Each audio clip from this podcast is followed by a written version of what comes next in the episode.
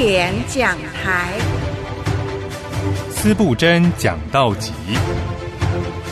清教徒的承继人司布真是十九世纪英国著名浸信会牧师。十六岁的时候就受聘为乡村的牧师，特别有讲道能力。让我们一起聆听讲道王子司布真的信息，认识真理，思想真理，活出真理。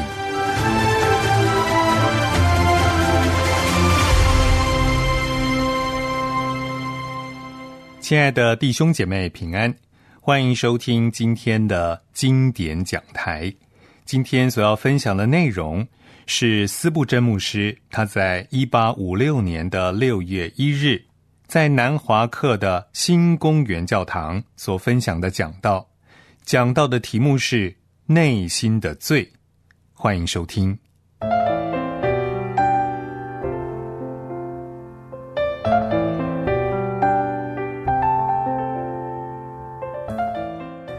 我们一起来读今天的圣经经文，《约伯记》四十章三到四节。于是约伯回答耶和华说：“我是卑贱的。”《约伯记》四十章三到四节。于是约伯回答耶和华说：“我是卑贱的。”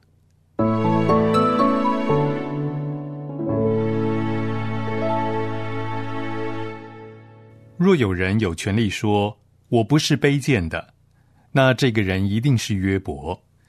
根据神自己的见证，约伯是个完全正直、敬畏神、远离恶事的人。但我们却发现，这位杰出的圣徒在靠近神的时候，得到了足够的光照，发现了他自己的境况，高呼说：“我是卑贱的。”我们确信约伯被迫说出的话，我们每个人都赞同，无论是不是神的儿女。若我们都是神恩典的领受者，这对我们来说是个非常值得考虑的，因为我们虽然重生了，我们每个人也必须得承认我是卑贱的。我相信这是圣经给我们的教导，在一个人。被神圣的恩典所拯救之后，他并不是完全洁净了心里的败坏。在我们相信耶稣基督的时候，我们所有的罪都被赦免了。但是犯罪的能力，尽管已经被神注入到我们灵魂里的新生的本性所削弱和控制了，但它并未停止，它仍旧停留在我们的里面。一直到我们去世的那一天，这是所有的正统教派都相信的教义。在重生之后，仍旧有肉体的情欲。被神的怜悯所改变的人，心中仍旧有邪恶的肉体的性情。我发现，从经验上很难区分与罪相关的问题。通常有很多的作者，尤其是赞美诗的作者。常常混淆了基督徒的这两种性情。我相信每个基督徒都有两种性情，他和基督耶稣的神人两性一样截然不同。一个性情不能犯罪，因为是从神而生的；属灵的性情直接从天上而来，和神一样纯洁完全。神是这种性情的创造者。但是在人里面还有另一种古老的性情，随着亚当的堕落变得卑贱、败坏、罪恶，像魔鬼一样。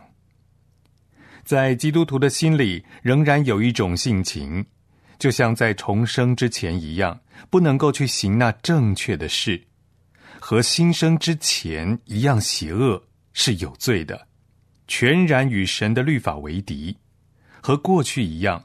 正如我前面所说的，这种性情在很大的程度上已经被新的性情所约束压制了，但是它并没有被除去，也不会被除去，一直到我们肉体的帐篷破毁，我们进入那永远不会有任何玷污的地方。今天我的任务就是谈谈仍然在艺人里面的邪恶的性情。我首先要证明它确实存在，其他的我们再一一展开。首先，一个伟大却可怕的事实就是，即使艺人也有邪恶的本性。约伯说：“我是卑贱的。”他并不是一直都知道这一点。在漫长的争论当中，他一直宣称自己是公正正直的。他说：“我持定我的意，必不放松。”虽然他用瓦片刮自己的身体，但是他的朋友也用最严厉的责骂使他恼怒。但是他仍然持定自己的正直，不承认自己的罪。但是当神来与他争辩的时候，他在旋风中听见神的声音，听到审判全地的主岂不行公义吗？这个问题，他立马用手捂嘴，不回答神，只是说：“看呐，我是卑贱的。”可能有些人说约伯是个例外，他们告诉我们，其他的圣徒并没有这么谦卑的理由，但我们要提醒他们。想想大卫，请他们读一读诗篇五十一篇的悔罪诗。我们在那里发现，大卫宣称他是在罪孽里生的，在他母亲怀胎的时候就有了罪，承认在他心里有罪，并且求神为他造一颗清洁的心，使他里面能够重新有正直的灵。在诗篇其他很多地方。大卫不断的承认，他并没有完全摆脱罪，仍然有罪的毒蛇缠绕着他的心。如果你愿意的话，也可以看看以赛亚，在他的一个意象中，他说他自己是嘴唇不洁的人，住在嘴唇不洁的民中。更特别的是，在福音的恩赐下。保罗在我们一直阅读的那令人难忘的一章中，他宣称，他发现，在肢体当中另有一个律和他心中的律交战，把他掳去，叫他服从那犯罪的律。是的，我们听到了挣扎的欲望和强烈的痛苦的呐喊。我真是苦啊！谁能救我脱离这取死的身体呢？你是否希望自己是比约伯更好的圣徒呢？你是否觉得大卫口中的忏悔对你来说太刻薄了？你是否很骄傲？你觉得不会和以赛亚一起说“我也是嘴唇不洁的人”？还是你已经非常的骄傲，敢把自己高抬到劳苦的使徒保罗之上？并且希望在你里面，就是在你的肉体中有任何的良善吗？你如果真的认为自己完全纯洁没有罪，你要听听神的话。圣经说：“我们若说自己无罪，便是自欺，真理就不在我们心里了。我们若说自己没有犯过罪，便是以神为说谎的。”亲爱的弟兄姐妹。我不需要证明这一点，我可以肯定，你们所有对永生神的儿子的经历了解一点的人，就会发现，在你最好最幸福的时刻，罪仍然住在你里面；在你愿意尽全力服侍神的时候，往往也是罪在你里面工作最猖狂的时候。有很多神的圣徒在一段时间不做任何他们知道是罪的事，但是仍然没有一个是内在完全的人。若有人是完全的，天使就会在十分钟内下来把他带到天堂，因为在他达到完全的时候，他就成熟了。我在和那些对完全赞不绝口的人交谈当中发现。他们最终其实并不相信任何有关完全的事。他们接受了这个词，并且给它赋予了不同的含义。要么是证明我们之前就已经知道的称义，要么就是认为完全这个词是荒谬无意义的，所以即使我可以得到，我也不会为之付出一毛钱。我认为他们很多是头脑认知的错误，而不是他们的心有什么错误。正如约翰贝里奇所说的，在他们上天堂之前，神会洗净他们的大脑。既然你们自己每一天都有证据。我为何还要证明呢？有多少次，你们感觉到败坏仍旧在你里面呢？请注意，你们是多么容易就陷入到罪里面。早上起来，用热情的祷告将自己献给神，想想等着你的是多么幸福的一天。但是你还没有说出你的祷告，可能就有事情来扰乱你的灵了。你的决心就被抛到九霄云外了。你说：“我以为今天会是个幸福的一天，却遭到了可怕的袭击。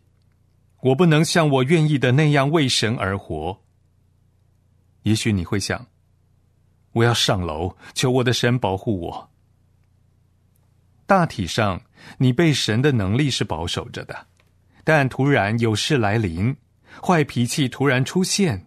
在没有预料到的时候，你的心被风暴袭击，门被撞开了，从你嘴里出来了一些不圣洁的话，然后你又在私底下跪下说：“主啊，我是卑贱的。”我发现我心里有些东西，在我锁上门，觉得一切都安全的时候，就悄悄的爬了出来，打开每一扇门，让罪进来。另外，亲爱的弟兄姐妹，你会发现在你的心里，即使对犯罪不惊讶的时候，也会有一种想要犯罪的可怕倾向。你可能不断的控制着他，并且说：“到目前为止，你到这里来了，但是不要再靠近了。”可是你会发现自己做不到，除非有神的能力与你同在，恩典约束你的激情。拦阻你不去沉溺于天生的情欲。哦，耶稣的精兵啊，你们感受到了，我知道，你们感受到了败坏的起伏，因为你们真诚的，并且在真理当中认识了主。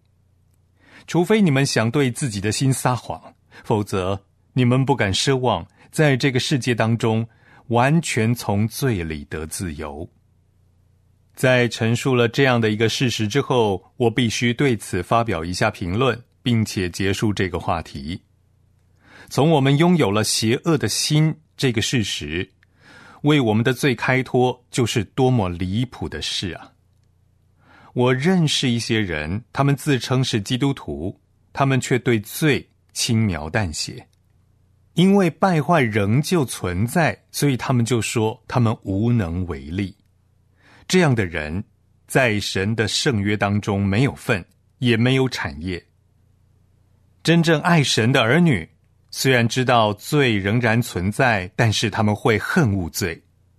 罪对他们来说是痛苦的，他永远不会以败坏的心为借口去过败坏的生活。他永远不会以自己邪恶的本性向他邪恶的行为道歉。按照人日常的失败来说。若有人能够通过恳求他心里的邪恶，在最低程度上洗净自己良心上的亏欠，那他就不是心灵破碎的神的儿女，他不是经受考验的神的仆人，因为他不为罪叹息，他不把罪带到神的宝座前。他们知道罪在他们的里面，所以。他们不离开罪，而是想尽办法把他压下去，好让他不再起来，再把他们带走。请注意这一点，除非你把我所说的当做你的淫荡的外衣，遮盖你的罪。我们已经提到了，最好的人仍然有罪存在在他们的里面这个事实。现在我要告诉你们。这罪做了什么？仍然存在在我们心里的罪，做了什么呢？我的回答是：经验会告诉你，这罪对每一件良善的事都有制约的能力。在你想要行善的时候，你就会感到恶与你同在，就好像可以快速从山上滑下来的战车一样。你在轮子上安装了一个刹车，或者是像飞向天空的鸟儿，你发现罪就像笼子里的线，阻止你飞向至高者。你在祷告中屈膝，但是败坏使你的想法分散了。你试图去歌唱，但是你却感觉到赞美之词在你的舌头上消失了。罪。在你的里面已经点着了，像火绒当中的火花，用它可憎的浓烟使你的灵魂窒息。你想轻快的去履行你神圣的职责，但是罪轻易的就围困了你，缠住你的脚，在接近目标的时候把你绊倒，使你自己蒙羞受苦。在你最热心的时候，你会发现。内心的罪常常是最阻碍你的时候，在最渴望为神而活的时候，通常你就会发现，罪是最有活力的时候，要抵制你。不幸的恶心把自己放在路上，说：“你不要从这条路走。”在灵魂说：“我要服侍神，我要在神的殿中敬拜的时候，邪恶的心就说了。”到蛋和别是巴去吧，你们在假神面前下拜，但你不可靠近耶路撒冷。放心，我不会让你们不见至高神的面的。在你充满虔诚和祷告的时候，你常常觉得事情如同一只冰冷的手放在你火热的灵魂上。当你有鸽子的翅膀，以为你可以逃离并且安息的时候。一只木鞋穿在你的脚上，让你不能够向上攀登。这就是内心的罪的影响之一。但是内心的罪能够做的不止如此，它不只能够阻止你向上，有的时候甚至能够攻击我们，还试图阻拦我们。不只是我与内心的罪征战，有的时候内在的罪还攻击我。你们会注意到，使徒说：“我真是苦啊！谁能救我脱离这取死的身体呢？”这就证明了，不是他在攻打自己的罪，而是罪在攻击他。有时候，信徒里面的罪攻击我们，就像丛林中的猛虎一样，或是魔鬼，嫉妒在我们里面的圣灵，邪恶的性情出现。他不只要拦住我们的去路，而是要像亚玛力人一样，要毁坏我们，彻底的除去我们。亲爱的弟兄姊妹，你可曾感受过与生俱来的罪的攻击呢？可能你没有，如果没有的话，但取决于他，你一定会感受得到。在你到达天堂之前，你会被罪攻击。这不仅仅是你要赶出迦南人，而是迦南人带着铁战车，试图要胜过你，把你赶出来，杀死你属灵的性情，浇灭你虔诚的火焰，粉碎神所赋予你的新生命。罪恶的心仍然存在基督徒里面，一直都有。在他不攻击或拦阻的时候，他仍然要在人的里面做王居住。在没有恶从心里面出来的时候，我的心仍然是邪恶的，和他的外部的充满恶的时候一样。火山永远是火山，就算他在休眠的时候，也不要以为他就不是火山了。狮子就是狮子。就算他像孩子一样玩耍，毒蛇就是毒蛇。就算你能够在冬眠的那个季节里去抚摸它，当它蓝色的鳞片吸引眼球时，它的牙仍然有毒素。我的心就算有一个小时没有邪恶的想法，它仍然还是邪恶的。若有可能，我可以生活好几日，我的心都不受一个试探去犯罪，但是他仍然和以前一样。心总是要么正在展示他的邪恶，要么是为另一次的展示做预备。他要么是在装载炮弹要攻击我们，要么就是积极的在与我们交战。你可以放心，心永远不会和最初的时候不一样。罪恶的本性仍旧是罪恶的。没有火的时候，木头就堆积起来，以便改天再烧。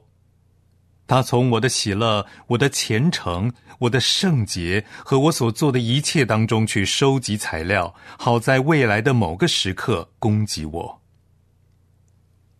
邪恶的本性就只是邪恶，而且是不断的，没有一点缓解或丝毫的良善。新的性情必须一直要与他较劲斗争。当这两种性情不较劲斗争的时候，两者之间也没有休战。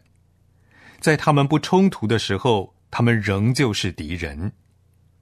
我们在任何时候都不能够相信我们的心，即使在他说着最公平的话的时候，我们也被称之为骗子。在他假装最美好的时候，我们仍然要记住他的本性，因为他是邪恶的，而且是一直如此。我将不再详述内心的罪的作为，但足够让你去认识到你自己的一些经历。你可以明白，他和神的儿女的经历是一致的，因为你可能和约伯一样完全，但你仍然要说。我是卑贱的。在提及了内心的罪的作为之后，接下来，请允许我再提提我们在这样邪恶的心之下所处的危险。很少有人认为做基督徒是一件严肃的事。我猜世界上没有一个信徒知道，保守一个信徒是多么大的奇迹。我们很少思想。发生在我们周围的奇迹，我们看见花朵开放，但我们不认为是奇迹般的能力给他们生命的。我们看见星星闪烁，但我们很少思想那是他们转动的手。太阳用它的光使我们高兴，但我们很少思考神所行的神迹，供应太阳燃料。或是像巨人一样束缚着太阳，使它在轨道上运行。我们看见基督徒在正直和圣洁当中行走，但我们很少认为基督徒是多么大的神迹。每天在基督徒的身上有大量的神迹发生，就像他头上的头发一样。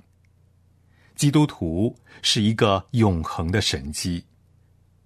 保守我不犯罪的每一个时刻都是神圣的时刻，就像看到一个新生的世界被黑暗包裹，听到晨星喜悦欢唱的时候一样。你从未想过基督徒因其内心的罪恶而面临多大的危险吗？来，我告诉你们吧，我们因内心的罪恶而面对的一个危险是，罪在我们里面。所以，他对我们有很大的能力。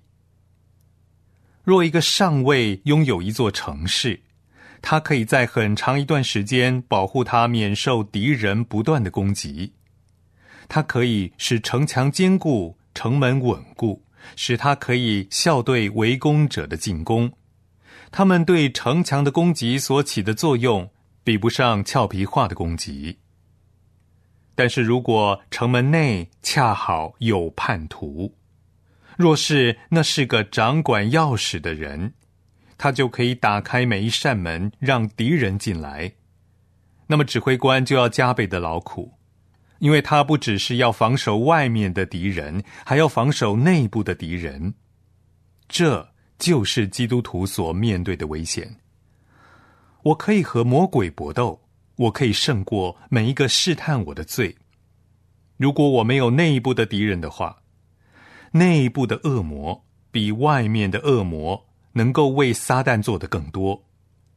正如班扬在《神圣的战争》这本书当中所说的，敌人试图在曼苏尔城内找到一些朋友，他发现，在城墙内的朋友比城外的朋友对他更加有益处。基督徒啊，如果你里面没有邪恶的心，你就可以嘲笑你的敌人了。但记住，你的心保管着钥匙。因为一生的果效是由心发出的，罪却在那里。你最害怕的事就是你自己的心背叛你。而且基督徒啊，记住，你邪恶的本性有很多的支持者。至于你恩典的生命，他在天下没有几个朋友的。但是你的原罪在每一个角落都有同盟者。他看向地狱，发现他们在那里。魔鬼们预备好在你的灵魂上放出地狱之泉。他看向世界，看到肉体的情欲、眼目的情欲和今生的骄傲。你邪恶的本性会看向周围，看到各种在寻求他的人。若是可能的话，他会引导基督徒离开他们所坚定的。邪恶的本性看向教会，发现各种假教义随时准备好要煽动情欲，引导灵魂离开真诚的信仰。他在看向身体，发现头、手和脚，还有其他的肢体都准备好了要向罪屈从。如果你邪恶的本性他没有这样强大的联盟，我就可以胜过我的恶心了。但是他却使我的位置加倍的危险，因为门外的敌人与我内部更卑劣的敌人结成了联盟友好关系。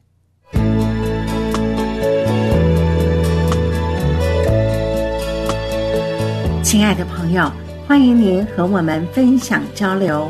我们的电子邮箱是经典和良友的拼音，经典 at 良友点 net。我们的短信号码是幺三二二九九六六幺二二，您注明经典，我们就收到了。期待您分享服侍神的精彩见证。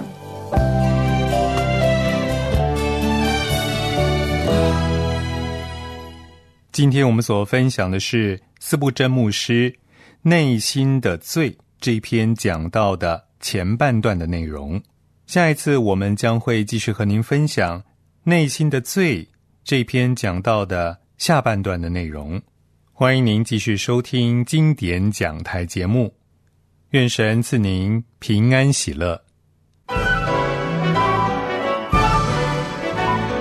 罗马书十章十七节教导我们：信道是从听道来的，听道是从基督的话来的。愿圣灵光照我们，听到、行道，并为主传道。谢谢您收听今天的经典讲台，我们下次见。